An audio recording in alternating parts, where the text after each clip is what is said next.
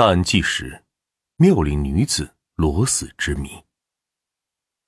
美丽年轻的女孩独身入住四零九客房，蹊跷无比的命案现场，一场离奇诡异的自杀事故。凌晨监控突然失灵，是巧合还是故意？二零一二年十月二十三日，四川省岳池县，下午三点多。几名民警一直不停的敲着乐天宾馆的四零九号房门，可是无人应答。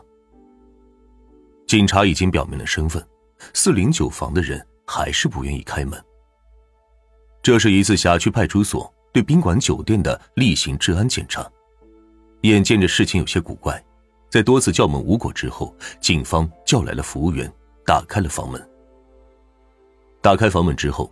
房里的灯是关闭的，透过阴暗的光线，警方看到床上隐约躺着一个人，头和脸捂在被子里，只露出了一截长头发，一动不动。是个女人，即便是屋里进来了好几个人，床上的女子依旧是没有反应，这情况不对劲。民警迅速靠了过去，轻轻揭开了被子的一角。可眼前的一幕令人震惊不已。一个年轻的女子，上身赤裸，下身只穿了一条内裤，早已停止了呼吸。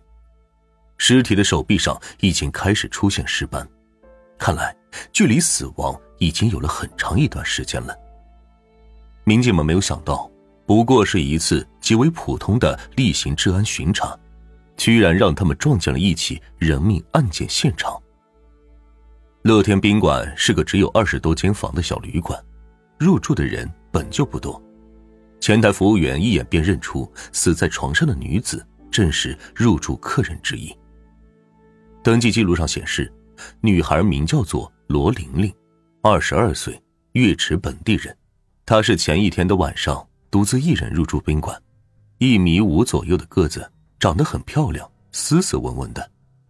宾馆前台还记得她。并且说，自从进入房间，罗玲玲就再也没有出去过。显然，四零九房就是案发第一现场。警方开始对整个房间细致勘查，然而越是勘查，越是让人疑惑不解，奇怪的事情也就越来越多。警方在梳妆台上发现了一些吃完的烧烤竹签，床头柜上放着一把沾了血迹的水果刀。还有垃圾桶内有不少用过的废纸团，门边还有一截被割断的电源线，可以看出所谓的现场物证还是不少。但是这些东西给人的感觉似乎又挺混乱的，逻辑上寻找不到固定的联系。屋内的各处还发现了不少滴落状的血迹，可死者的身上却没有任何伤口。法医认为这些血迹。并非激烈搏斗时产生，而是在静止状态下伤口滴出的血迹。这也能说明一个问题：命案现场没有发生突然而至的袭击。随后，一截烟头和一双穿过的男人袜子的出现，彻底的向现场所有人揭示：案发现场曾经有除了死者以外的第二个人，而且他还是一个男人。可是。罗玲玲明明独自一人入住的宾馆，什么时候房间里会出现了另外一个人呢？另一边，法医对死者的尸检也在紧锣密鼓的进行。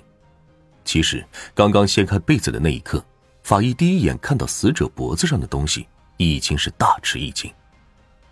女孩的脖子上缠绕着一黑一白两根皮带，她死亡的原因是皮带勒紧窒息而亡。可是，诡异的事情就在这里。如果要造成窒息身亡，仅仅是黑色皮带已经足够，可为什么还要多使用一根松垮的白色皮带呢？细心的法医还发现，黑色皮带是从死者头发下面穿过，而并非直接压住头发勒住颈部，这就更加奇怪了。如果有人想要勒死女孩，还顾得上慢条斯理的？将皮带从头发下面穿过去吗？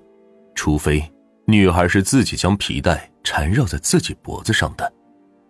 如果是这个推测，难道眼前的女子居然是自杀身亡吗？显然，这个推论有些太过于意外，大家一时半会儿难以接受。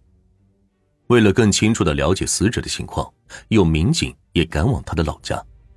罗玲玲的父母听闻噩耗，简直无法相信这是真的。在他们看来，自己的女儿乖巧听话，绝对不可能出现这种事。罗玲玲是远近闻名的漂亮姑娘，性格十分文静懂事，村里村外无人不夸赞。她和母亲一起在岳阳县的一家火锅店当服务员。同事们也很喜欢和她相处。这样一个生活轨迹干净、简单的女孩，为何会在一家宾馆房间里衣衫不整的死去呢？自杀？罗玲玲的父母坚决不相信。他杀？罗玲玲难道和陌生男子在宾馆过夜身亡？可无论哪个推论，似乎都和这个女孩的情况沾不上边。但是有一点，警方坚信。四零九的房间曾经出现过一个男人，此人正是揭开女孩莫名死亡的最关键线索。要说找到这个男人，其实并不难，宾馆安装有监控，查看一下便可知晓。果然，十月二十二日晚上的监控中，罗玲玲和一个男子一前一后的进入宾馆。接下来，我们梳理一下视频中的几段影像。